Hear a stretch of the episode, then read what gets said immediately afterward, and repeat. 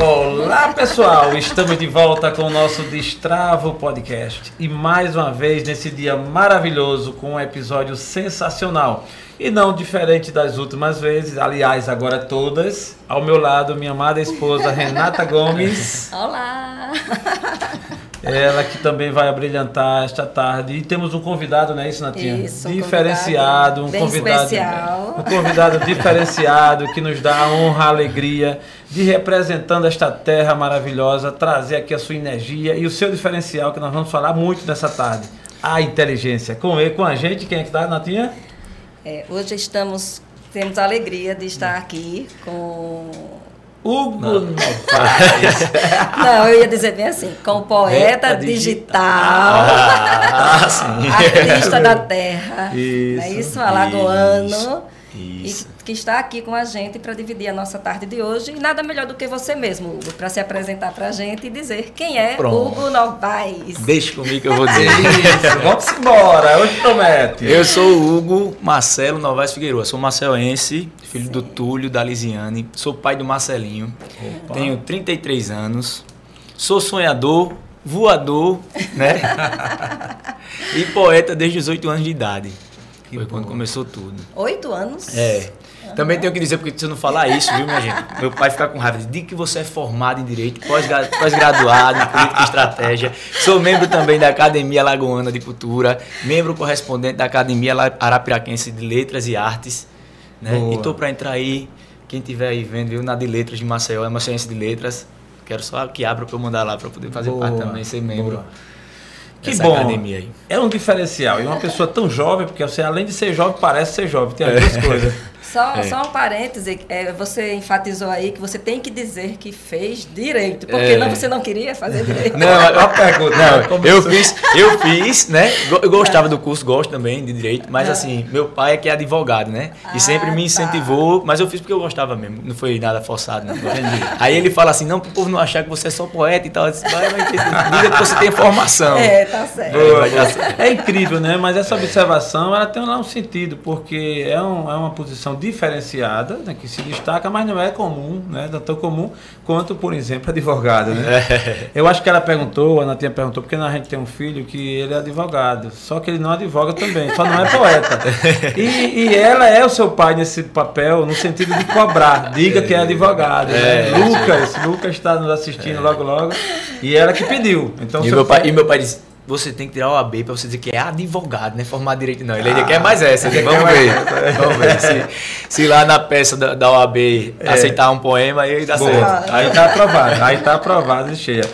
Mas, Hugo, é uma satisfação pra gente. A gente te agradece de coração pela sua presença aqui, né? Você disponibilizar parte do seu tempo. Né? Imagino que a agenda tem ficado muito cheia. Mas a gente quer te ouvir, a gente quer te ouvir e quer começar pelo começo, como diz o, como dizia meu avô. É, como tudo começou com essa parada aí de poeta, de fazer poemas tal. Assim, é uma coisa que todo mundo que já te conhece, e quem vai te conhecer, que tem muita gente que vai se encantar, é, é, uns que já estão encantados. Como tudo começou, a questão do poeta, de fazer poema. Primeiramente, quem agradece sou eu, né? Pela oportunidade de estar aqui falando de mim, na minha terra, né? Boa. Um destrave aí que está ganhando cada vez mais visibilidade. Então, Boa. quem agradece primeiro sou eu. E o meu interesse por poema, por poesia, foi numa atividade de escola. É por isso que sempre que eu vou, eu dou muitas palestras em escolas, eu falo da importância do professor, da atividade de, de, de escola, né? A gente, com oito anos de idade, Hoje a gente vê literatura só no primeiro ano científico, né? O antigo primeiro ano científico, né? Que agora é nono, nono ano, depois vem dez, não sei como é. Isso. Sei que aí você só vê literatura depois, mas você saber o que é uma rima, um poema, então foi lá quando tudo começou. Eu tinha oito anos e uma professora fez uma atividade na escola dizendo que era rima, que era a combinação das palavras e tal. E aí eu fiz. Oito anos? Oito anos. Sem nem Recém-alfabetizado, né? de, né? É, recém-alfabetizado. Aí eu fiz essa combinação de palavras que ela ensinou que era. Cheguei em casa, mostrei pro meu pai. E meu pai é, deu aquele incentivo. Por quê? Porque meu pai é pernambucano, que mora em Alagoas, e minha avó paterna, mãe do meu pai, era alagoana que morava em Pernambuco.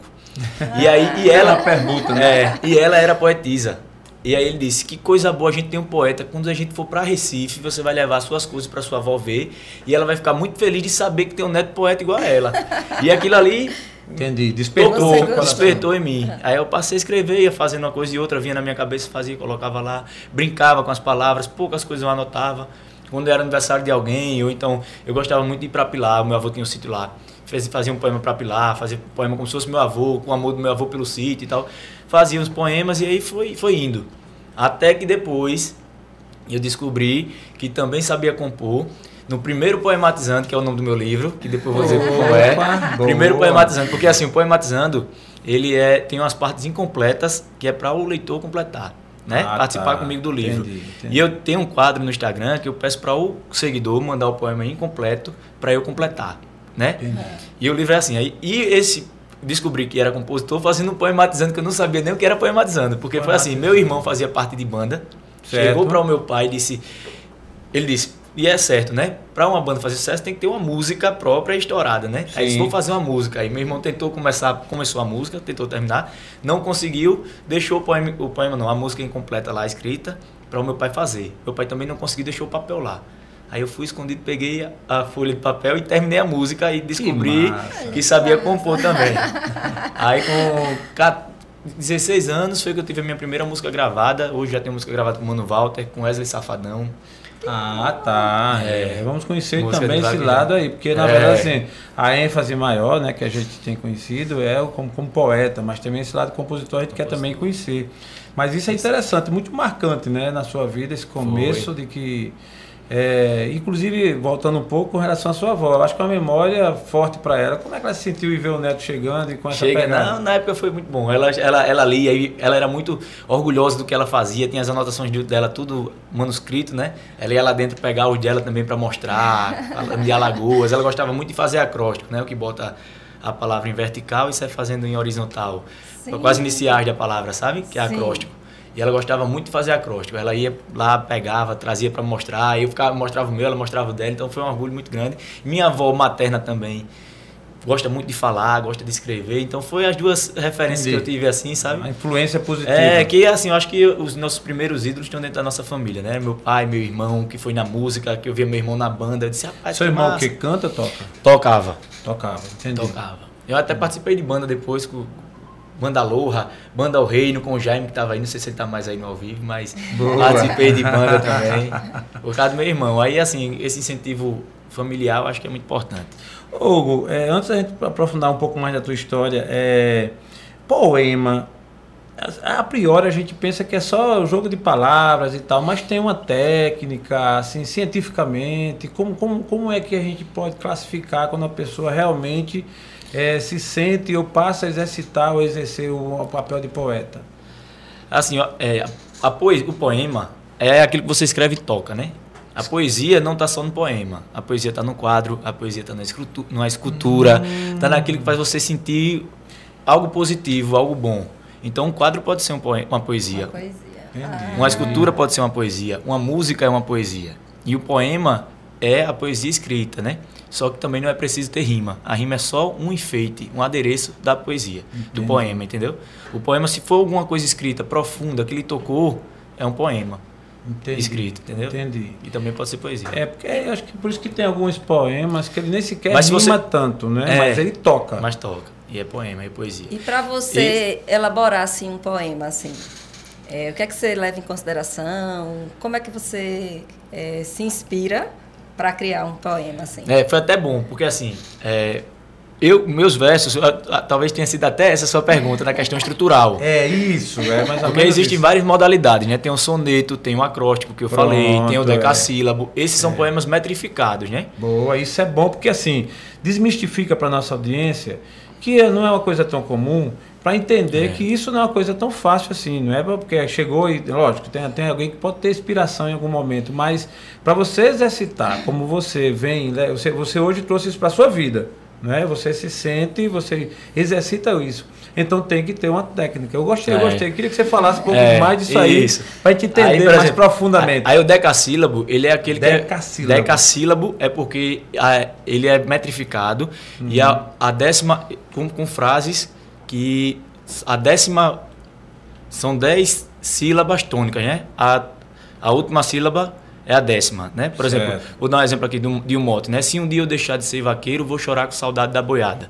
Aí é um decassílabo. Só que é até a última sílaba, sílaba tônica. Se um dia eu deixar de ser vaqueiro, eh, se um dia eu deixar de ser vaqueiro, aí vai dar no décimo. Vou chorar com saudade da boiá. É o décimo também, a décima sílaba. Entendeu? E é metrificado. Os poetas do sertão que fazem isso de uma forma eh, de repente, né? Que fala, tanto é que chama de re- repente, né? Eles fazem isso ali de improviso.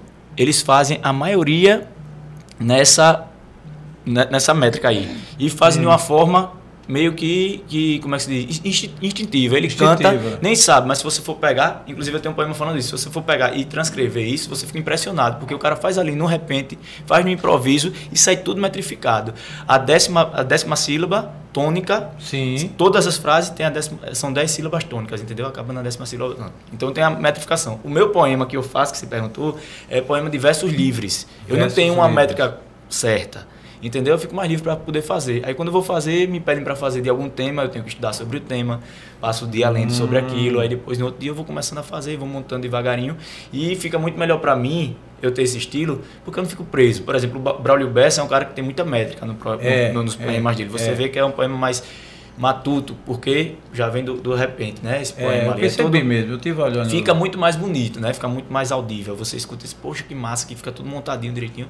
Só que pra mim fica mais fácil você fazer versos livres, porque você fica Entendi. Mais livre. mais, solto, mais livre e a criatividade pode aflorar mais, mais le- leveza. Aí eu faço uma pergunta bem, talvez até, é que eu não entendo, né? Começa a falar, É. tá batendo um papo aqui, um que entende com, com a gente que não entende. A gente, então isso é que é bom, porque aí o nosso ouvinte começa a aprender a partir disso, a gente provoca. O repente, que é aquele repentista, pode se considerar um poeta ou no caso é outra linha de, atua- de atuação, de trabalho? Não, eles são poetas. São poetas, né? poetas. Como, como os compositores também são poetas. Ah, tá, tá, tá. poetas e de mão cheia, viu? E de mão cheia. Aí você me perguntava, você é fã, você é fã de algum poeta aí? Meus, meus, meus ídolos são os, os repentistas do. Entendi. Porque são os caras, por exemplo, tem o Leonardo Bastião, eu sempre falo dele. Certo. Um cara de uma sabedoria, eu acho, acho não, certeza, é Deus que manda o dom. O cara não sabe escrever, não sabe pra, pra escrever, não sabe escrever como diz o Matuto, não sabe escrever um osso em um copo, Entendi. né? E, É. e o cara dá lição de vida num poema, o cara sem saber escrever e tem tudo na cabeça, não, é, é, Não, é- é é coisa verdade. absurda, é o cara que nasceu com um dom. Absurdo.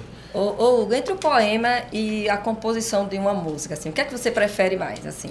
Eu acho assim. Depende- É, eu acho que é empate, né? Não vou dizer que eu gosto mais de música, porque assim, quando você faz uma música e vê alguém cantando, É é, uma sensação que não dá para descrever. Aham. Da mesma forma que é uma sensação que não dá para descrever quando você vê alguém se emocionando com um poema seu, né? E hoje eu tô mais para o lado do poema e o poema sou eu que declamo, mas minhas músicas não sou eu que canto. Então tá me dando mais prazer Entendi. o poema. Mas assim, não tem como a pessoa dizer qual é, é que tem uma sensação melhor, Entendi, sabe, do entendi, resultado. entendi. É, mas se percebe, como você bem colocou, o poema como você declama, então digamos que você vive mais intensidade, né? É. A cada momento, a cada evento que você se apresenta. Aí eu faço a pergunta, a sua primeira composição, já que a gente, a Natinha, é, a Natinha pu- puxou para esse lado da composição, o, o seu primeiro, a sua primeira composição, você tem, tem lembrança, ficou marcado, muito forte? Primeira música que A você primeira, compôs? a primeira música, essa que foi que eu completei, era uma música Ah, tão tá, besta. Falava de uma minhoquinha, olha, a minhoquinha, olha que nome que música besta. Meu irmão começou e eu lembro dela. Só que a primeira música gravada foi gravada pelo Zé Neto, que é amigo meu, tá tocando aqui, ainda hoje canta. Boa. Era uma banda chamada Soberanos de Forró. Eu tinha 16 anos, aí levei a música pra ele, ele gostou, gravou. É, Chorar e Beber, um forró, assim, falava. Estilo da época, né? Sim, sim. E era vou, vou beber e chorar, por isso eu vou beber, eu vou chorar, eu vou virar a mesa, eu vou me embriagar.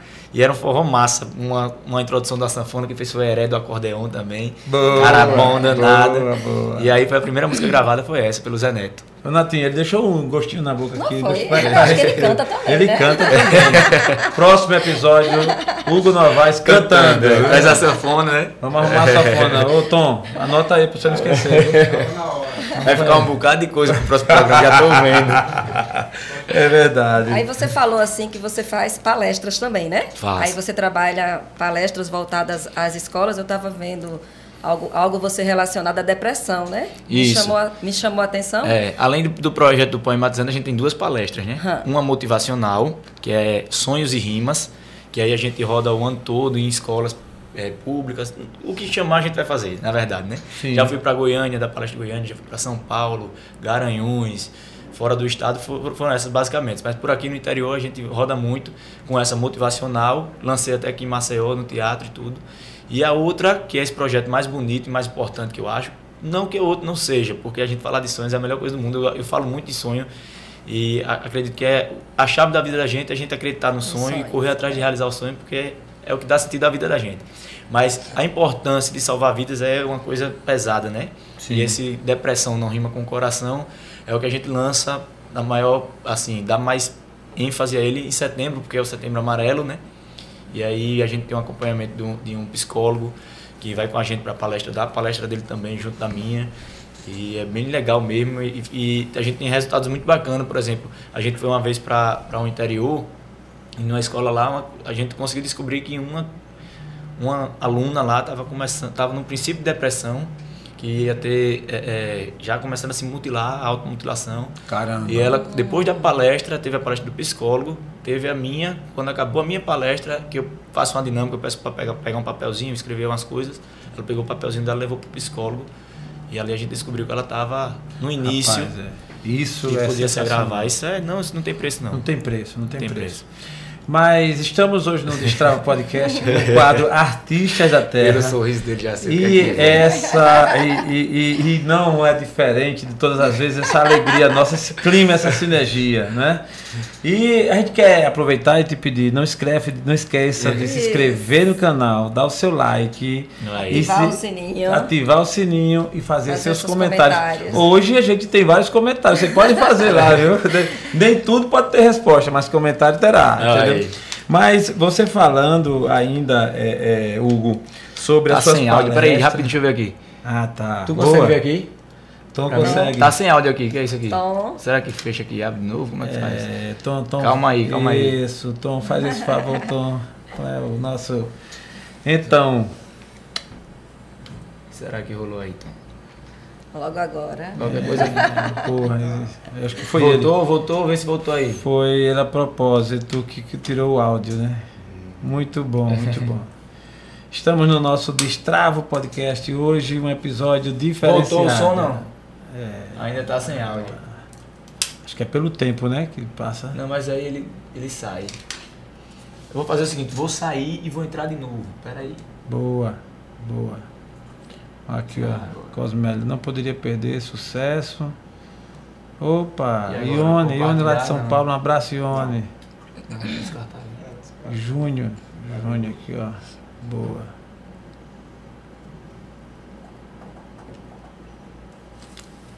Vou aproveitar aqui. Silmara. Edson. Eurico, meu amigo Eurico. Olha aqui a Nete. isso tava a caindo aí. Um beijo ao poeta. Isso era de ligar. É. Ah tá, teve duas ligações chegando mesmo aí. É, o beijo, beijo poeta. Agora estão escutando, pessoal? Voltou o áudio, por isso que o pessoal tava saindo. Tá bom aí? Beleza, ainda bem que eu vi antes de começar a, a, a recitar poema aqui, ó. Vou deixar aqui mais perto que aí pelo menos eu vejo, que eu sou meio cegueta. Boa. Bora lá, já tá rolando de novo. Tom Vilela. Tá sem áudio de novo? Oxi, tô entendendo Tá essa não. Será que é alguma coisa aqui? Tá apertando? Não, acho que não. Tá, tá, o botão tá livre. Sabe solta na mesa, Tom. Tá no modo avião. Será que é isso? Não, tá. Silencioso. Pode soltar isso aqui na Eu tirei mesa. silencioso aqui. Gente, um momentinho só, viu? Estamos aqui no Destrava Podcast, momento técnico. ativando o som aqui. Isso é a pressão. Voltou aí, pessoal? Tá ouvindo? Quem é que É tá a ouvindo? pressão do convidado. Meu Deus do céu. O Gelson tá pegando. É, o meu tá pegando o som. Tá pegando pra alguém aí? Ô Tom, se colocar isso aqui e soltar na mesa, não facilita não? Caiu de novo o áudio, estão dizendo. Estou entendendo essa não.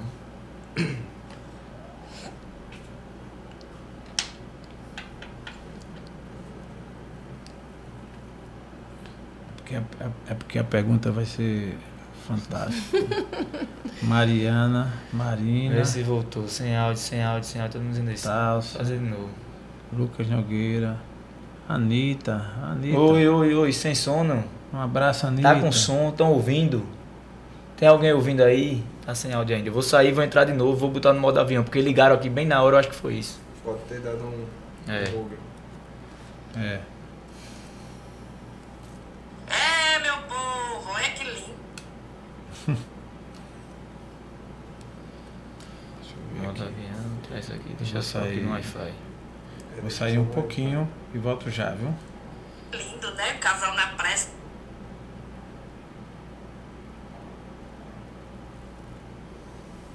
Aconteceu isso com ela, Adélio? Foi. Olha, na hora do também pega. Vamos ver agora se dessa vez dá certo. Agora estão ouvindo, quem tá entrando aí tá ouvindo, tá ouvindo. Tá. Agora estão ouvindo, né? Quem tá ouvindo aí? Vai botando assim, ó, o joinha. Tô ouvindo, tô ouvindo, tô ouvindo. Beleza. Voltou o som, voltou o som. Se sair, vocês avisem, viu? Valeu.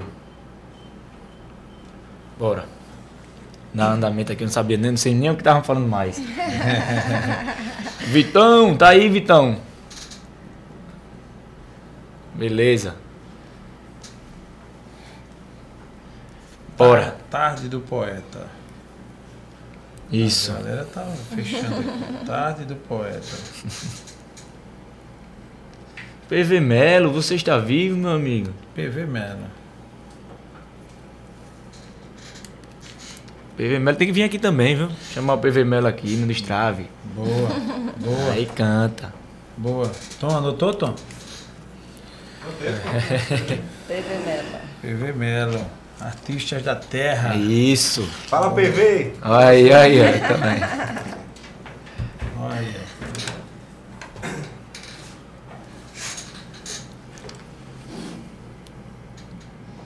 E dando continuidade. É, Bora, bora, Tom. bora. Bora. Tá ok. Bater a claquete aqui. Simbora. Sabe mais ou menos. Sabe? Não, vou, vou chamar. Vou chamar pra se inscrever. Aí manda ver. Boa. É até bom que o povo não estava ouvindo, você vai ouvir Eu agora. vou chamar pra se inscrever e vou falar do livro antes. Vou É. falar do livro. Isso além das palestras. Vou até botar pra você aqui, viu? Boa, boa. Vai, boa. arrocha. Alô, pessoal. Um abraço grande. Uma honra estarmos aqui com o nosso Hugo Novaes. Vamos embora? Voltando com o nosso Destrava Podcast, e dessa vez pedindo a vocês todos que, por favor, se inscreva no canal, dá o seu like, aciona o sininho lá e faz seus comentários. E nessa tarde está sendo muito brilhante, recebendo um artista diferenciado. Obviamente que já recebemos vários, mas nessa linha aí da poesia é o destaque, é o que temos de melhor em Alagoas. Então, Hugo Novaes. E Hugo, a gente Natinha lhe perguntou sobre as palestras, eu gostei da pergunta e você teve a oportunidade de falar como é que funciona e tal. E nós temos acompanhado a sua história e você tem falado muito sobre o livro, Aí. né? Isso. Apresentado o livro. Eu queria ouvir também como é a história do livro, como é que você, Sim. como você teve a ideia de escrever, em que momento, quanto tempo você durou para fazer, para escrever esse livro. O certo é que ele é diferenciado, é dinâmico, né? Você já percebe. Isso. A gente consegue aqui escrever, né? Complementar alguns poemas. Você dá, você provoca o, o leitor, né? Quais são os seus sonhos? Imagine. Isso, Isso. aqui é maravilhoso. Como é- Conta um pouco da história desse livro, por favor. Bom, como eu tinha falado antes, a questão do poematizando, né? Que eu tinha um Isso. quadro no, no Instagram que eu pedia para o leitor me mandar poemas incompletos para eu completar. E foi daí que surgiu a ideia. Eu tinha o quadro, também um projeto, um tema Um Minuto Poema, que foi como eu comecei na internet, fazendo poemas de um minuto, que eu pedia o tema às pessoas. E aí sempre tive essa ideia de interatividade com quem está me seguindo ali para poder ter graça das coisas acontecerem. E o Poematizando foi isso. Também veio da ideia porque é o seguinte, eu tenho 33 anos, vim ler um livro completo há um ano atrás. Opa. Eu sou ansioso. eu sou ansioso. Eu sou mais de escrever do que de ler. Momento sinceridade, né? É. Isso não é todas as pessoas, não é, toda- não é todo mundo que tem essa série, mas gostei. é Isso É, isso mesmo. Sou É, escritor, poeta, compositor, mas nunca fui de ler um livro completo. Por quê? Porque eu li o livro, pegava o livro, lia a Parava primeira pela metade metade. toda de uma vez só. E cadê voltar mais? Que eu consegui, não conseguia voltar. Conheci- eu já conheci pessoas assim. E Eu antes tarde eu do tenho que um amigo, nunca, né? eu Né, tenho um amigo Lu? meu que É. faz isso. E aí eu peguei. Ou do antes tarde do que, nunca. Aí no Covid. Não entendi. Eu tô, eu senti uma indireta aí. Não, é direto. Não, porque ela tá lendo agora pra caramba. E era um tempo atrás, ela fazia isso. Mas agora não. Essa semana tava comemorando. Terminei de ler aquele livro todinho, disse a você. Disse, ah, que bom. E agora temos um exemplo do Hugo aqui né? dizendo a verdade, sendo Isso. sincero. Mas agora eu vou pegar no seu pé, porque eu Boa. comecei a ler internado e já li seis livros de lá pra cá, tudo Caramba. falando sobre lei- lei da atração. Só que Boa. essa, essa dificuldade que eu tinha era porque o livro não me prendia tanto, não tinha vontade de voltar. Eu disse, rapaz, eu vou fazer alguma coisa que prenda, Entendi. que ensine, que é, passe uma coisa positiva, que, eu, que os meus poemas passem, mas que seja uma coisa que seja interativa. Entendi. Então eu peguei a parte do poematizando, né? Junto com os amigos que tiveram a ideia, rapaz, por que tu não pega o teu quadro poematizando e faz o livro? E aí eu fiz, só que a gente queria botar mais interatividade. Aí botou em cada poema o QR Code para poder a pessoa passar o celular e direto para o vídeo recitando aquele poema que está ali. Essa parte de sonhos que você falou, que a gente coloca. E também no final tem dicionário de rimas, que se a pessoa. Porque no começo tem eu falando cada poema que eu faço, cada tipo de poema que eu faço. Para a pessoa dar uma lida, fala aí, ó, a métrica tem a métrica direitinho, né? Aqui eu achei aqui. Hum. Falando, ó, como é a rima. Isso aqui é por rima, né? Boa, Terminação e a métrica. Aí fala como é. E se você quiser é, fazer e faltar rima, você pode ir para o final, que tem um dicionário de rimas pela terminação, né? Sim, entendi. Quer segurar? Aqui, show. Não, ele é, bom- é bem dinâmico. Dinâmico aí. E, Termina que quem lê o livro fica com vontade de virar poeta tem também. dicionário de é, mas aí É porque é você essa. termina. A ideia é essa, né? É, você está tá ali. disseminando a cultura. Isso, incentivo iniciação à literatura. Que a gente pode estar Mas até nas aí escolas. precisa ter o dom, não é isso?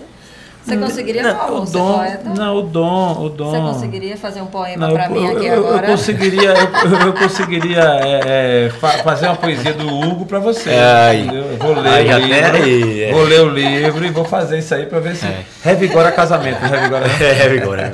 Eu acho que essa questão do dom é assim. mulheres, adquiram o livro do Hugo, adquiram e façam o seu esposo ler para vocês. Isso. Boa, boa. E essa questão do dom, eu acho assim, que tudo a gente exercitando, a gente consegue fazer. Só que quem tem o dom vai conseguir ir além um pouquinho, né? Mas o poema mesmo, você exercitando, você pegando, entendendo a métrica, qualquer um faz. Né? Pode ser que você não faça o poema, que faça todo mundo chorar e tal, mas você vai conseguir fazer poema. E o poema tá aí pra isso. Olha, Olha. Eu vou choro, amor, eu choro, eu choro. Vamos combinar aqui. Então, aí, aí a partir daí você decidiu escrever o livro. Esse livro foi lançado já, como é assim? Como, como é que você. O início, quando você começou a partir do que você colocou, mas escrever mesmo, você apresentou, faz. faz como foi e faz quanto tempo? É, comecei escrevendo, depois dessa da questão da escola tal, eu ia para o aniversário, aí tinha algum que queria, alguém que eu queria homenagear, eu fazia, ela, rapaz, que arretado. E aí, porque assim, eu sempre falo que tem uma chave na minha vida que é a diferença do sonho para a meta, né? Quando você tem, quando a diferença é a seguinte, é, direção, né? Quando você, seu sonho é questão de direção Hum, ou questão de, porque agora não, peraí, deixa eu lembrar. É questão de direção ou uma questão de tempo. De tempo, tempo. e direção, né? tempo e direção. Porque se for uma questão de direção, se você não tiver com direção para realizar o seu sonho, o seu sonho é só um sonho. Mas quando você achou a direção para realizar o seu sonho, o seu sonho é questão de tempo, deixa de ser um sonho e passa a ser uma meta, Boa. né? Entendi, e aí quando eu entendi. comecei a escrever, eu disse, é isso aqui que eu gosto. Fui crescendo e cada vez gostando mais, essa parte artística eu também gostei muito. E eu disse, eu preciso achar um jeito de tornar meu sonho uma questão de tempo. E corri atrás. Aí comecei a escrever, mais músicas do que poema, porque na época não tinha rede social. Eu tenho 33 anos, comecei com 14 anos, 20 anos atrás a, internet era Rapaz, discada. Discada. O Aí não tinha isso, é. Poema era só na biblioteca. E música não, tava no rádio, tava na TV, tava em todo canto. E eu pensava, não, é pela música que eu vou conseguir. Então eu comecei a escrever muita música e tinha música que, que assim, eu fazia jogo de palavras, o cara dizia isso não é comercial não, porque você tá falando uma coisa que o povo não vai entender. Entendi. E aí, eu- mas aí eu fiz, fazia músicas comerciais também. E eu via que eu tinha essa, essa vocação também para escrever as coisas mais profundas, parar para pensar, para refletir e tal. Aí quando foi em 2000, e continuei sempre escrevendo meus poemas, fazendo música. Entrei em banda, como eu falei, na tal, fui Sim. compondo, mandando música para outras. Teve Santropê de Pernambuco gravou música minha, Eric Bruno, filho do Amado Batista, gravou música minha. É, aqui a Moda, o Reino, gravaram músicas minhas também. Júnior Mendes, o Zé Neto, que era soberano de forró, gravou música minha. Um Caramba, foi um bocado de gente gravou. bom. E aí eu tava nesse ramo da música quando em 2016 tive uma polêmica contra a vaquejada. E eu fiz um poema de apoio à vaquejada, porque a vaquejada, além de ser a cultura, né? Sim. é, cultura nordestina, né? Gera mais de 700 mil empregos. E aí o Nossa. pessoal que não entendia o que era vaquejada de verdade, querendo acabar sem entender o que era vaquejada. E aí eu peguei a minha formação em direito, fiz um poema em formato de petição, defendendo a vaquejada, Que mostrando massa, que realmente velho. é, porque realmente antigamente tinha uma imagem errada da vaquejada por maus tratos, porque era uma coisa muito bruta, uma coisa muito rústica. E hoje já está completamente diferente, tudo dentro da, da, das leis, tem juiz de bem-estar, tem tudo bem acompanhado, então é diferente. então eu me Lógico, senti à vontade lógico. para poder defender, porque é a cultura nordestina que gera muitos empregos e é uma, uma- uma coisa muito grande, além de ser esporte e tudo. Tem um baleiro que que está vendendo uma bala ali, tem o cara que está vendendo Com uma bebida, tem certeza, o cara que está no tem curral. dúvida. Então, então é muita coisa que acontece. Aí me despertou a pergunta, tu, tu, gosta, tu corre vaquejada? Corro vaquejada também. Ah, vaqueiro É, e meu, meu avô gostava, meus tios gostam. Aí eu fiz um poema defendendo a vaquejada. Aí aquele poema viralizou. Aí eu disse, rapaz, olha aí, ó. O É, caminho de deixar de ser. Achei a direção de realizar meu sonho. É, Pela internet, eu disse, gostei da fazer- direção e gostei da meta. É, Você realmente, quando tempo e acha direção. direção, Quando acha a direção, É, né? É a questão de quando você está sem direção, seu É. sonho é só um sonho. entendi. Quando você acha a direção, a distância passa a ser de tempo, De tempo. e ele passa a ser uma meta. Boa, isso é uma Entendeu? reflexão muito positiva. É, aí, você, aí- você sabe para onde vai. Agora Já diz alguém que para quem, quem não sabe para onde vai, qualquer caminho serve. Aí esse tempo No compondo. caso aí, Isso é. Esse tempo compondo eu tava achando que a direção é pela música. Quando de repente a surpresa veio que a direção era pelo poema, porque tinha gente que consumia, aí já era outra fase, já tinha internet, viralizou o meu poema. Aí eu disse, eu tinha uma página que eu guardava, que era um arquivo para mim. Que eu botava lá, era reposto Biscoito da Sorte. Eu repostava tudo que o pessoal botava na hashtag Biscoito da Sorte. Eu repostava lá para poder pegar como inspiração para uma música, para um poema, alguma coisa. Aí eu disse, eu vou transformar essa página numa página de poemas e vai ser um tema, um minuto poema. Os seguidores vão pedir o tema, vai ser um minuto porque o Instagram só disponibiliza um minuto e um poema.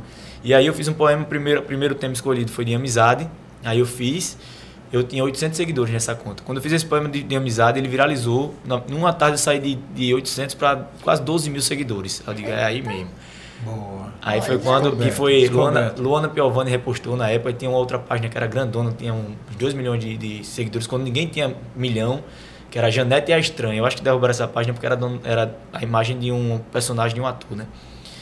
E aí também repostou, aí subiu rápido, aí eu continuei fazendo e até hoje estou aí fazendo poema. Só sucesso. E surgiu aqui, e surgiu o. Foi. Consolidou com o Conselho livro. com um livro. Conselho Também já tinha lançado um e-book, né? Um e-book. Mas esse aqui é o, o filho material, o primeiro filho material é esse aqui, impresso. Hugo, Hugo Novaes, nosso artista da terra. Eu não sei se seria pedir demais, já que esse livro é de poema, né? É. E assim, obviamente que você.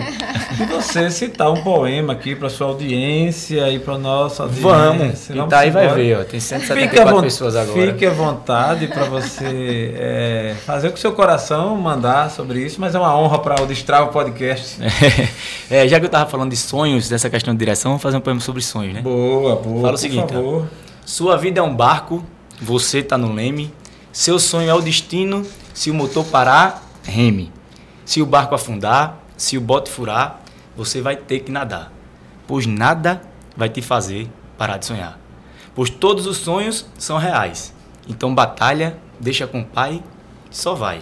Sonhe alto, voe grande, siga sempre o esquema de ser conduzido pelos sonhos e não empurrado pelos problemas. Steve Jobs disse assim: cada sonho que você deixa para trás é uma parte do seu futuro que deixa de existir. O sonho é alimento para a alma. Se você acha que está muito longe, calma. Sonhe, sinta-se vivo, faça do sonho seu objetivo, corra atrás e confie em Deus, pois os sonhos dele são maiores que os seus. É isso. Muito É. Cadê a galera aí? Umas 20 pessoas aqui. É, plateia, plateia do Destrava Podcast. Rapaz, interessante assim, é, é, é o conteúdo, o conteúdo. Eu ouso dizer, Hugo, eu vou dizer aqui, isso é uma coisa que eu senti desde quando eu comecei a assistir mais, né? Lógico, quando eu soube que você vinha me acompanhar, eu digo, vou... É, o que eu, a palavra que eu diria para definir o seu trabalho é a palavra chamada inteligência. Obrigado. Lógico, inteligência mesmo, porque, gente, isso é inteligência. É, lógico. É você fazer essa composição. Primeiro você tem que ter conteúdo. Imagino que quando você fala do sonho, da forma como você colocou, você deve ter os seus, né? Isso você vive. Né? Isso. Isso não é apenas não é, não é um papel que a pessoa representa. Obviamente que termina sendo pela, pelo trabalho que você exerce, mas mais do que um papel que está no seu coração. É assim? De verdade, Uma com missão, certeza, com missão. certeza. É uma missão. É uma missão. De verdade, de verdade. E isso faz a diferença. Faz a diferença e é o que vai lhe garantir longa vida, né? Vida longa nessa, nessa Trajetória. Nessa trajetória. Os que estão na pista, os que perduraram, os feitos para durar, são exatamente aqueles que pegam do seu sonho e traz como uma missão. E vai-se embora. É assim? É verdade. Agora uma Tem uma pergunta. frase de Paulo Coelho que eu citei esses dias que é, é interessante, só para completar o que você falou. Fala por assim: favor, o favor. mundo está nas mãos daquele, daqueles que têm coragem de viver e correr o risco dos seus sonhos. Eu acho que é isso. Quem tem coragem de correr atrás de sonhos, que batalha É, lá. E daqueles que sabem diferenciar o fracasso da desistência. Porque muitos confundem a desistência com fracasso. Desiste, diz fracassei. Né? Na primeira porta fechada, desiste, Hum. diz fracassei. Mas não. Desistiu. É, entendi, entendi. E é diferente o desistir do fracasso É. mesmo. Às vezes, às vezes a gente precisa desistir do caminho que não é aquele ideal para ir para o caminho certo e dessa forma você não está fracassando. Você está desistindo no sentido daquele momento, mas o sonho está de pé. Com certeza, tem que ser assim. Isso é muito bom. Agora, só para desmistificar um pouco é, o entendimento, você foi chamado e classificado como poeta digital. Isso. Né? A gente vive uma era extremamente digital, tecnologia, e tá, as nossas portas aí tem um assunto que a gente nem sequer entende muito que é o metaverso, enfim. Mas essa palavra ou essa citação como poeta digital, ela se dá a quê? Aí você traduz aí para a gente. Em que sentido? É, esse, esse, esse codinome, vamos dizer assim, Poeta Digital, essa, esse título, eu recebi quando fui chamado, depois que eu fiz o, o projeto Um Tem Minuto Poema, que teve esse poema da amizade viralizado, vieram outros de tempo, de sonhos, e aí foram cada vez viralizando mais até que chegou é, as- os produtores do programa É de Casa, que Hum. acharam interessante e me convidaram para ir para lá, para o É de Casa, que é da Globo, né, que passa sábado de manhã, Lógico, lógico. Um programa legal. é, que é a Cissa, que tem um bocado de apresentador lá. Sim. E aí eu fui e ainda tive seis aparições lá, fui seis vezes para lá, tudo isso por videoconferência. E assim que apareci lá, ela falou: temos nosso poeta digital e tal. E dali pra frente pegou, Pegou, e né? ficou, foi. Não, interessante que foi um batismo, digamos assim, condizente, né? É. Porque, como você bem colocou, imagine, você, te, você tem, você participou da rede social, você conseguiu interagir, né? Inclusive teve inspiração para fazer o livro até com essa interação com. Então tem tudo a ver com o poeta Tudo a ver, digital, tudo a ver. né? Gostei, eu disse: rapaz, coisa boa, vai ser É, isso mesmo. E ele é tão digital, gente, que ele está aqui hoje num podcast. Podcast Isso. é coisa digital mesmo. É, né? digital uma mesmo. rádio Coisa digital, nova, né? isso. Coisa nova, né? Ô, Hugo, e, e antes de dar continuidade, essa, você ser chamado para participar desse programa da Globo, né? Assim, que sensação é essa, né? De vocês ser aqui de Maceió, como você diz, né? É. daqui de Alagoas, de Maceió, assim começou, e você ser convidado para ir para a Globo. Qual é a sensação? Assim? Ali Ela foi. quer fazer Pronto. mesmo. Calma, pessoal. Fala aí, Hugo. Ali foi uma virada de chave na minha vida. Quando eu disse, quando eu disse, né, vai ser através dos poemas, aquela questão de direção tal dos sonhos. Quando eu cheguei, disse, rapaz, vou estar rede nacional fazendo Pois meus é. poemas. Eu disse, foi uma realização gigantesca. Impressionante que eu- quem conseguiu dormir, que eu tive que acordar 6 horas da manhã porque o programa de manhã para poder testar é, conexão, essas coisas, falar com o povo. Quando eu estava lá E testando, Isso, isso é de casa, pega- né? É de casa. aí eu lá conversando, aí Fala, fala só do de casa. Aí do nada quem pega o, o- o- o celular, eu fazendo teste, é a Cissa Guimarães. Diz, Hugo, tudo bom? Não sei o que. Daqui a pouco eu ando furtado falando assim, meu Deus, eu tô sonhando. É, imagina. Mas foi bom demais, É uma visibilidade gigante. Por mais que passe de manhã e o público não seja o público que bate com o público do meu Instagram, que é um público mais jovem, e sábado de manhã não é o mesmo público que está assistindo televisão, mas sempre foi um público que interagiu demais. Toda vez que eu fazia participação lá, subia 2 mil, 3 mil seguidores, rapidinho assim, que é o pessoal de lá do É de Casa, né, da Globo. É, é o reconhecimento, Reconhecimento, do nosso trabalho. isso. É, isso. É, é muito A gratificante. A pergunta que a Natinha fez é exatamente nessa linha, da sensação que a pessoa passa a ter em dar essa, essa elevada, né? essa subida de degrau. Esse reconhecimento, né? É, É, acho que é, é. isso. Aqui é a na- realização. aqui na Terra, em Alagoas, você já vinha né, nessa, nessa fase crescente. Você falou do projeto, esse, eu até assistindo, falou de um projeto que você fez em Alagoas. Foi o que você já citou? Um- Não, tem, porque tem um outro que eu também tenho que dar andamento, até esquecendo, que é, é Alagoas em verso e prosa. Certo. Que eu vou nas cidades, por enquanto fui em Pilar, foi a primeira, que eu tô começando, comecei no, no final do ano passado e dei uma parada para voltar agora no início do ano. Que eu vou na cidade para falar da parte histórica, parte cultural, parte de culinária, parte de folcló- folclórica e tal. E aí eu passo por todas essa parte, por exemplo, da parte histórica. Eu fui lá em Pilar, fui na igreja lá, por exemplo, Pilar teve, teve, teve várias curiosidades. A última, última pena de morte do Brasil foi aqui em Pilar, eu não sabia. Dom Pedro passou por Pilar e para Dom Pedro passar tiveram que construir uma ladeira. A ladeira de pedra lá foi construída só para Dom Pedro passar. Mesmo? Foi. Então essas coisas aí eu não sabia, fui para lá, até eu me surpreendo, fico sabendo mais da história do meu estado e no final de tudo faço tipo um programa, mostro tudo no programa, depois jogo no meu Instagram e no final de tudo eu faço um poema sobre a cidade resumindo tudo isso que eu vi lá.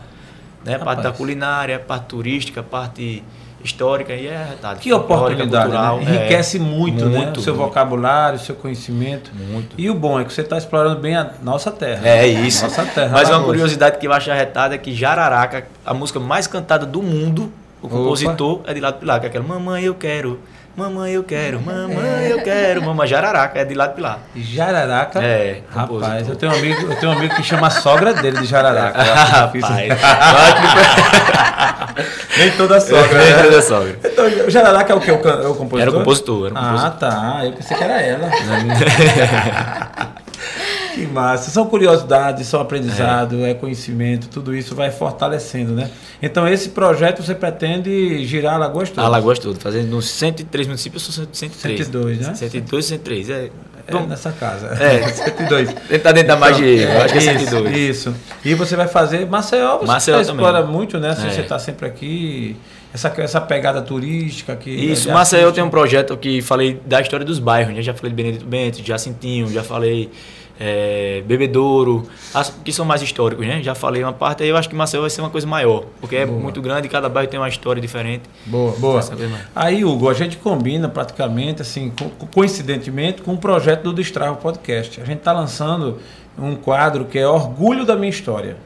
E a gente quer priorizar a gente de, de Maceió, Alagoas, mais precisamente Maceió, e a gente fez um percurso já nos bairros.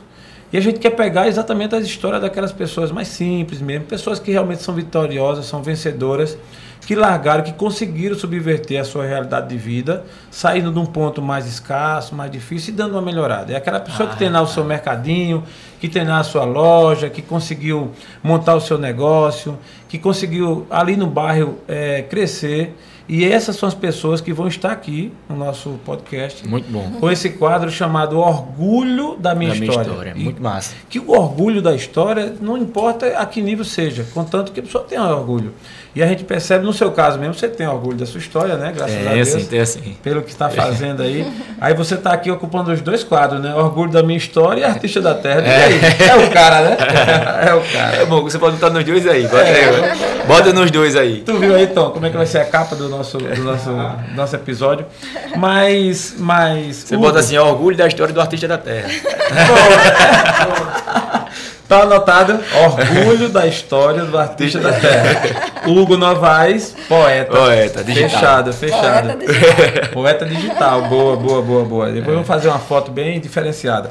Mas, Hugo, nós temos aqui algumas perguntas a fazer e momentos ainda marcantes, mas a gente quer aqui chegar meio que. Aqui é o eixo principal, é o meio da nossa, Uhum. do nosso bate-papo. Hugo foi seis vezes para de casa. Foi, seis vezes É de casa. Né? Isso dá um destaque, obviamente. Você conseguiu ser, né, assim.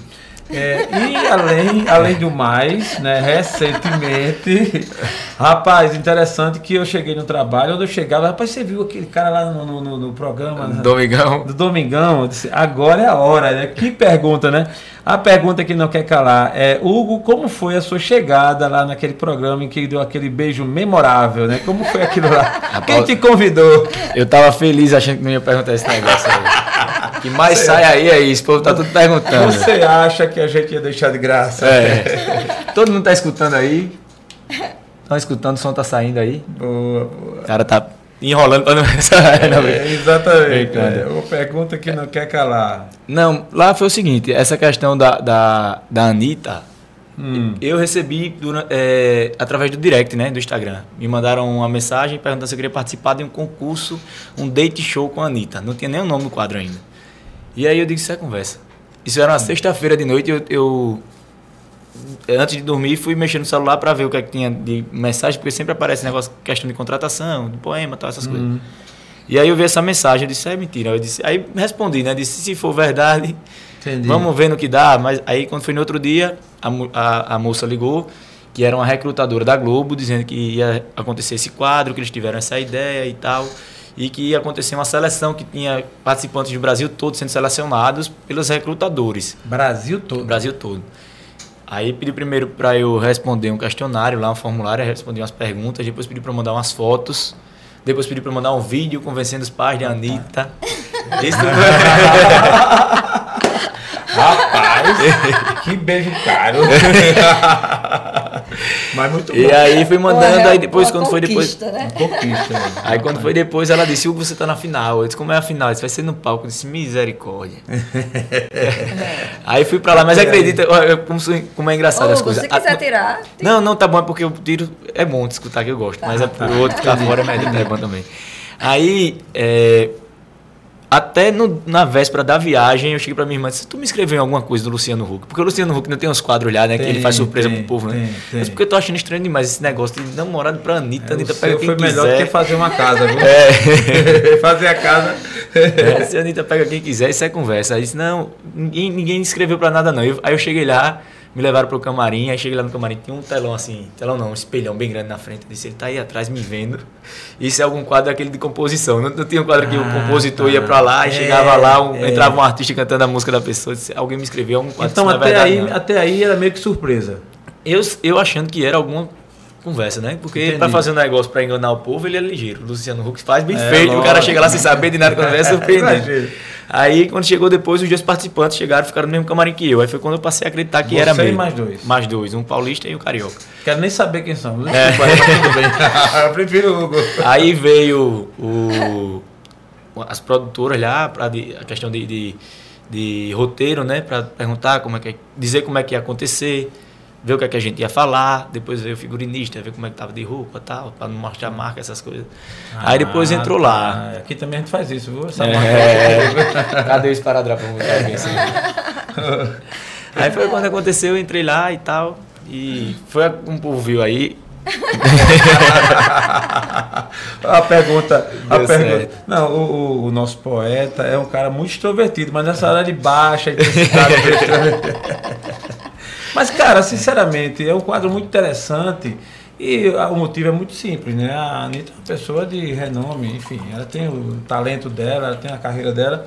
É, mas até aquele momento, porque vou- naquela hora ainda estava concorrendo, né? Assim, até. Não, ali não sabia de nada, não. não sabia nada, não. Tanto que foi cortado lá na, na edição, eles tiraram uma parte que o Luciano Huck fala com ela: Anitta, você não precisa beijar. Mentira. Foi, você. Ai, tá. Não, não. Não. Aí Mas é sacanagem. eu achava, mas ele não falou assim como se fosse. Entendi, tô brincando. ele falou como se fosse aberto mesmo. Porque eu até pensei que fosse pra lá. Ele falou: você se você quiser, você pode apertar na mão, você pode dar um abraço, pode chamar pra jantar. Ela disse: Luciano, aí é que eu vi que ela é. Sabe que ela domina a situação, ela sabe fazer. Ela disse: Luciano, o Brasil me vê passando rodo em todo mundo. Eu agora tô fazendo o Brasil me esperar beijar. E eu não vou beijar, eu vou beijar. E ainda vou beijar vendada. Ela- aí o como povo, isso? "Ah!" Todo mundo lá gostando É, dela. Ela sabe fazer, sabe conduzir, né? Ela sabe conduzir, né? Sabe. Ô, agora é verdade que tu ficasse nessa hora rezando assim, fazendo. Me disseram que você ficou rezando assim, é comigo. Você... Nessa hora eu tava sem entender nada. Quem é que ia imaginar que ia participar de um, um, um quadro de namorado da Anitta no Domingão com Hulk? Primeiro que o Domingão era do Faustão, né? É. Aí agora é Domingão com Hulk. Foda mesmo, E namoro, bem namoro pra Anitta, tudo negócio completamente diferente. Tem um amigo meu, Diogo, que fala, você é o cara dos rolês aleatórios, suas coisas tudo troncha. Eu disse, esse é mais um. Eu disse, Essa parte eu vou deixar reservada. eu disse esse, esse é mais um rolê aleatório aí que, não tem, que eu participei. Você ficou Porque eu já muito fui. empolgadinho com essa história, viu? Calma, Eita! Eu tô vibrando pelo. Tá muito empolgadinho. Não, não, não, não, não, não. É assim, pessoal. É porque eu fiquei muito. O cara ficou assim, famoso e tal. Eu tô vibrando por ele. Rapaz, aí eu vou explicar essa parte do rolê aleatório. Teve na Copa, na Copa teve um concurso do Fantástico. É, para quem fizesse a melhor versão da música Taça na Raça da Globo, aquela. Sim, sim. Ia, Lembro, ia, lembro. ia ganhar, quem ganhasse, ia ter a sua versão passando nos intervalos dos jogos da Copa. Caramba. Eu peguei e mandei pra lá a minha versão e apareceu o meu vídeo no Fantástico. Aí eu tocando tri- triângulo e cantando a minha versão. Aí já é um rolê aleatório, né? Eu do nada aparecendo no Fantástico tocando Rapaz, triângulo. É, o cara nasceu pra Aí isso, é um. velho. Aí outro, que ninguém nunca soube, foi gravado um. O início, né? Fizeram pelo menos o teaser, só que a gente passou quatro dias gravando. Era um documentário misturado com reality, uma coisa toda diferente. Lá em Manaus, na mata mesmo, na, na floresta amazônica, Sim. com o Dr. Hollywood, aquele Dr. Ray. Aí Sim. foi eu, o Mário Yamazaki, que era juiz do UFC, um cara chamado Sérgio Bertolucci, que é educador físico, estourado aí no YouTube também. Everton Rosa, fotógrafo, aí foi uma equipe, o, o, o- o- como é que chama? O elenco, né? E eu fiz parte disso. Eu disse, rapaz, eu, eu participei É. de reality na Floresta Amazônica com o Dr. Hollywood, quadro de beijo com a Anitta no Domingão com o Hulk, É. Rapaz, é. concurso de, de música no Fantástico, tudo é rolê aleatório, eu tô dentro. Essa é uma, essa é uma, pergunta para uma resposta rica. Ele perguntou muito bom, cara. Agora, ainda voltando, né? Você queria, porque a gente não vai ficar aqui nesse assunto, né, que a minha mulher já meio beliscão aqui já. Mas é uma pergunta que não quer calar. Eu vou fazer, eu vou, vou, vou parafrasear a sua pergunta, né? Você perguntou a sensação, né? Que E é, né? sensação de ser visto a primeira vez e tal, assim. Assim, ser visto pro Brasil todo é uma coisa. Mas não é um visto- amigo seu que está curioso. não, é exato. Isso, olha, a pergunta que você pediu para eu fazer, ele tá aqui, eu vou fazer. Não tem nada a ver comigo. A sensação de beijar a Anitta. Se você quiser, pode deixar pro próximo. Deixa, deixa, deixar pro próximo, pode deixar, vamos deixar pro próximo, boa, então, boa, vamos deixar boa, pro próximo. Fica cenas para os próximos capítulos. Cara, ma- mas, Agora o pós é que tá sendo interessante, né? Porque eu não sou, antigamente chegava nos cantos e o pessoal dizia, faz um poema aí. Todo É. canto que eu chegava, faz um poema aí. Agora quando eu chego assim, e a Anitta? Meu Deus do céu. Peça um poema. Não, interessante, né, cara? Como a mídia, né? O, o processo midiático, ele tem esse poder realmente, né? E faz parte É. do jogo. Eu acho que tem um lado muito positivo também, porque queira ou não queira, seu nome vai ser sempre lembrado. Não, é, o E o bom é o bom é isso, é que na verdade tem esse componente, que há uma, né, assim, termina que reflete, reverberando a, a mídia dela e tal, e ao mesmo tempo o seu talento. O bom é isso, é porque se você fosse um cara desprovido de conteúdo, É. isso aí seria um fogo de palha. Isso. Entendeu? Isso aí seria um mais como na verdade você já tem um trabalho antes, então isso é um durante e o depois, meu amigo. Não É. tenha dúvida que você vai seguir avante. É isso que é inte- interessante. Na, na verdade, É. uma grande brincadeira, né? Que eu aproveitei justamente para isso, para trazer pessoas, pessoal que tá chegando aí agora, para saber quem é o poeta, para que eu Lógico, possa mostrar o que eu lógico. gosto de fazer, Não. levar o bem para as pessoas. É realmente o que você falou. Não, e eu vou Sim. dizer a todo mundo, eu sou amigo do cara que beijou a Anitta. Só basta isso. Eu sou amigo dele, tá? Aí você diz assim, ele também é poeta. Vai lá ver. Ah, tá, é. Não, beijou a Anitta, mas também é poeta, né? Vai lá ver os poemas dele que você vai gostar. Muito bom, muito bom. Mas, Hugo, a gente ainda, oh, por mim, cara, acho que pela Natinha também, a gente passava aqui a tarde toda, né? Perde tempo, Mas você também tem compromisso, então. Mas a gente ainda quer saber um pouco sobre você.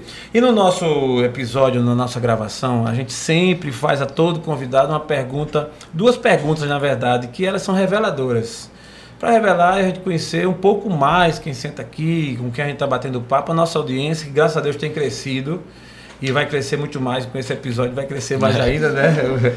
Então, é, a pergunta é, a gente classifica aqui é o momento sombra e o momento luz. O momento sombra é aquele que a- a- a- o nosso convidado vivenciou de um momento difícil da vida, né? Seja qual for, cada um com a sua história, com a sua trajetória, com a sua jornada, mas qual foi o momento sombra do nosso poeta Hugo Novaes?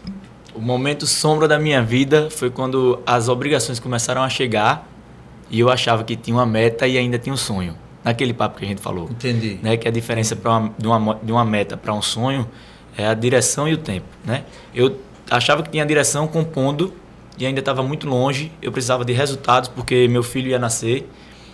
Meu pai me cobrando para estudar e me dedicar mais a essa parte profissional, essa parte dos estudos. E eu vi, querendo viver o meu sonho, só que ainda não tinha uma direção para transformar meu sonho em uma meta. e tinha que cumprir as obrigações. Meu filho estava para chegar e aquilo ali foi me dando uma angústia, eu sem saber o que fazer, tinha que estudar e tal. Porque, querendo ou não, a gente tem que cumprir as obrigações da vida da gente. Lógico, lógico. E ali eu tava ruim, as coisas ficando ruim mesmo, pesada, eu com medo de ter que desistir do meu sonho para poder, porque eh, no começo da minha palestra tem, tem um, um texto que eu fiz e eu mesmo narro o texto e, e passa no telão, né? Com as imagens com esse texto de fundo. E o início desse, desse texto fala assim: a vida atropela sonhos. E tem vários sonhos atropelados pela vida. É verdade. E o meu, por pouco, não foi. Né? E aí foi um momento sombrio. Eu tinha um carrinho, tive que vender o carro para pagar a escola do meu filho. Entendi. Fiquei de pé. Né? No outro ano, Deus mandou, porque eu, eu sou um cara de muita fé. Boa. E agora eu vim descobrir minha fé e deixei minha fé ainda mais forte com com a lei da atração. Porque a lei da atração é você ter fé, né? Lógico. Cada um sabe no que acredita. Tem gente que acredita que a lei da atração é o universo que dá. Eu acredito que é Deus que dá. Boa, e é você boa. que atrai com o pensamento e com a fé. Pensamos iguais. E minha fé sempre foi muito forte, porque, por exemplo, nesse ano eu vendi o carro, paguei o colégio do meu filho. No outro ano eu tive que. Aí não sabia o que fazer e apareceu um amigo meu vendendo um apartamento, eu consegui fazer, ganhei uma comissãozinha ali que ele, por ser de bom grado, me deu e eu consegui completar a escola do meu filho. Boa. Só que aquilo me deixava angustiado e esse foi o momento sombra da minha vida, foi esse que eu estava com medo de ter que abandon- abandonar meus sonhos Entendi. para poder cumprir com as obrigações. E seria mais um sonho atropelado pela vida. E eu falo sempre isso, a gente tem que arrumar um jeito de não deixar que a vida atropele os sonhos. Rapaz, é. E seu filho hoje tá com que idade? Marcelinho hoje está com 9 anos, jogador de bola fina, quem joga é Ah, ele. que. Estudioso. Um beijo, Marcelinho. Beijo, Marcelinho. Te amo, viu? Capaz, é. Jogador. Não, aí é, o maior- aí é o motivo da minha vida. O amor da minha vida é ele, é tudo Ah. por ele. Ô, rapaz, que lindo, que lindo. E esse, esse, assim, vendi o carro para pagar a escola dele, depois tive esse perrengue para pagar e não me arrependo não, porque o bicho é estudioso, É. né? E, pra- e pelo filho a gente tem que não. Lógico. pra- Eu, eu por, um, por um segundo aqui, eu me vi no lugar do Marcelinho lá na frente, entendeu? Imagina, né? Imagina você saber que o pai, né? Assim, Ah, é isso, isso é. E a sensação de ser pai é diferente, né? Demais, demais. Ave Maria, eu não sei nem descrever. Pronto, a, a hora que o poeta fica sem fala é quando vai falar de família. Se for falar de pai e mãe, eu vou ter um vídeo aí no meu Instagram que eu vou falar no dia dos pais do meu pai. Eu não consigo falar 10 palavras, eu já começo a chorar. É, e for falar é, do Marcelo é. também, não consigo, já começo a chorar. É, é. Porque é só sentir, não consegue descrever. É, é para descrever, para tirar de dentro é, É, mais oxe, difícil, né? Não consegue, não. É Mas muito. é, é assim, o seu momento de sombra é realmente é comovente, ele toca É. mesmo. Mas tem a sequência da vida, né, Natinha? Isso, E aí, o que, que você vai fazer? Ô, Hugo, e assim, para dar continuidade, né? é, e me fala um pouco também do teu momento luz, né? Que a gente na vida, né? Tem esses momentos sombras, né? Que a gente acabou de escutar É. o teu. E aí a gente também tem momentos luz. Qual o É. momento luz de Hugo? O Momento Luz, a gente até já falou dele. Opa! O Momento Luz foi nessa virada de chave, quando começou a crescer meus seguidores no Instagram por causa do primeiro poema. E eu vi que era ali que meu sonho virou uma meta, que foi ali que eu descobri a direção certa, que eu estava achando que era pela composição e fui pelo poema. Que quando eu tive essa aceitação, assim, que foi instantânea, quando eu joguei o primeiro poema lá de amizade, teve o da Vaquejada antes. Quando eu joguei o da amizade, numa tarde eu saí de 800 para 12 mil seguidores, eu digo, é aqui. Entendi. O caminho é esse. Entendi. Um Ali foi sinal. com a luz. E quando foi com menos de um mês que eu fiz um outro poema de tempo, eu recebi uma ligação 021, eu disse, ah, meu Deus, isso é cartão. Já vi esse filme. É, né? Aí eu disse, não é possível. Pelo WhatsApp, os caras estão ligando pelo WhatsApp agora, eu quero pelo WhatsApp. Era Não é a produtora do É de casa, chamando para participar de lá. Disse- Aí Rapaz. confirmei que era o caminho, era aquele mesmo. E aí começou a... Foi luz mesmo. Disse, é aqui pronto. Aí eu comecei, aí- depois entrei na Viraliza, um abraço pra galera da Viraliza, a agência que toma Boa. conta da minha carreira. Boa. E aí a gente foi melhorando as coisas, entrei no Jeová, fonoaudiólogo, a gente montou a palestra, começou a, juntar as coisas que já tinha na minha página para tornar o livro. Saiu de um Tempo Minuto Poema depois para Hugo Novaes, porque o Tempo Minuto Poema me deixava muito engessado, só em poemas de um minuto. E hoje eu faço todo tipo de poema, né? Poema curto para o réus, inclusive vou fazer um hoje, vou postar lá. Boa. Então, é, foi tudo melhorando e foi aí o momento luz, que foi essa virada de chave, onde eu achei, assim, não abandonei meu sonho, comecei a viver meu sonho de verdade e realizar meu sonho. Que Que maravilha. maravilha.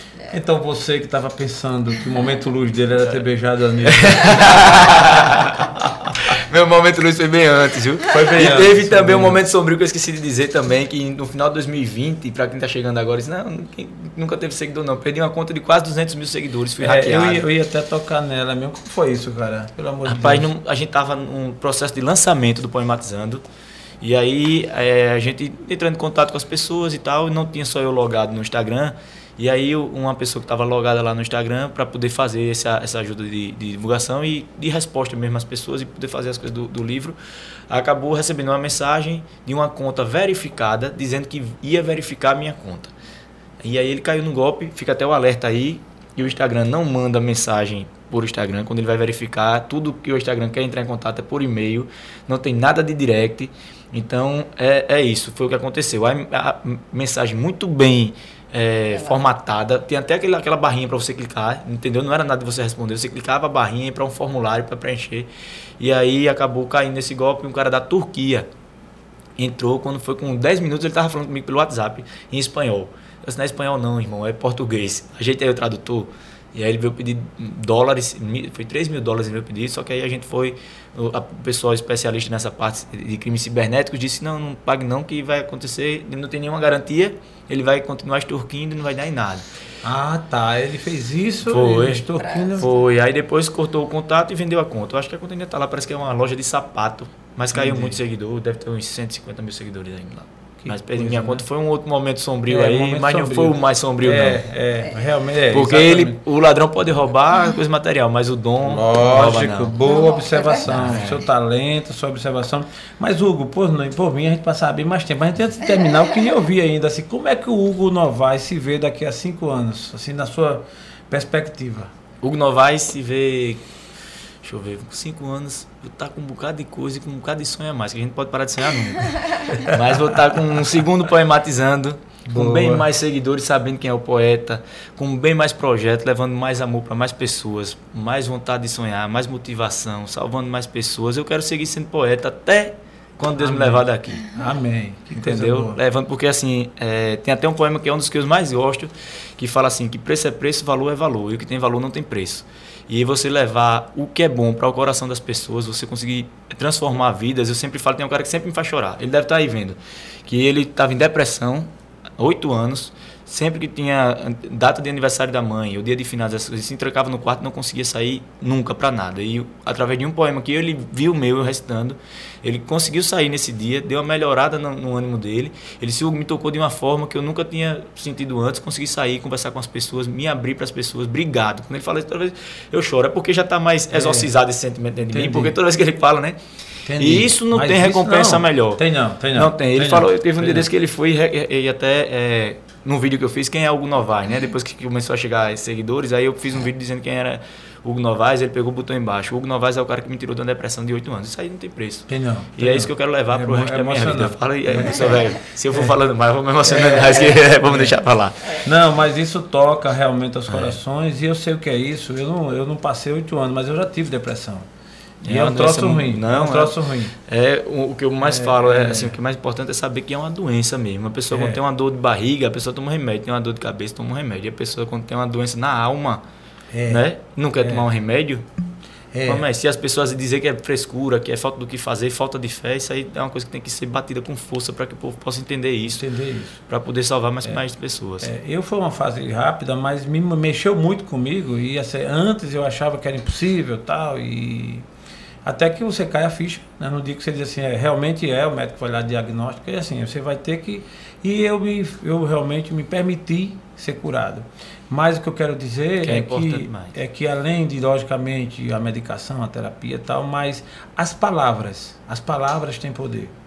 Né? Então, é, uma, das, uma das formas de, da cura é a palavra. E no seu caso, o seu ofício permite isso, de levar a palavra, né?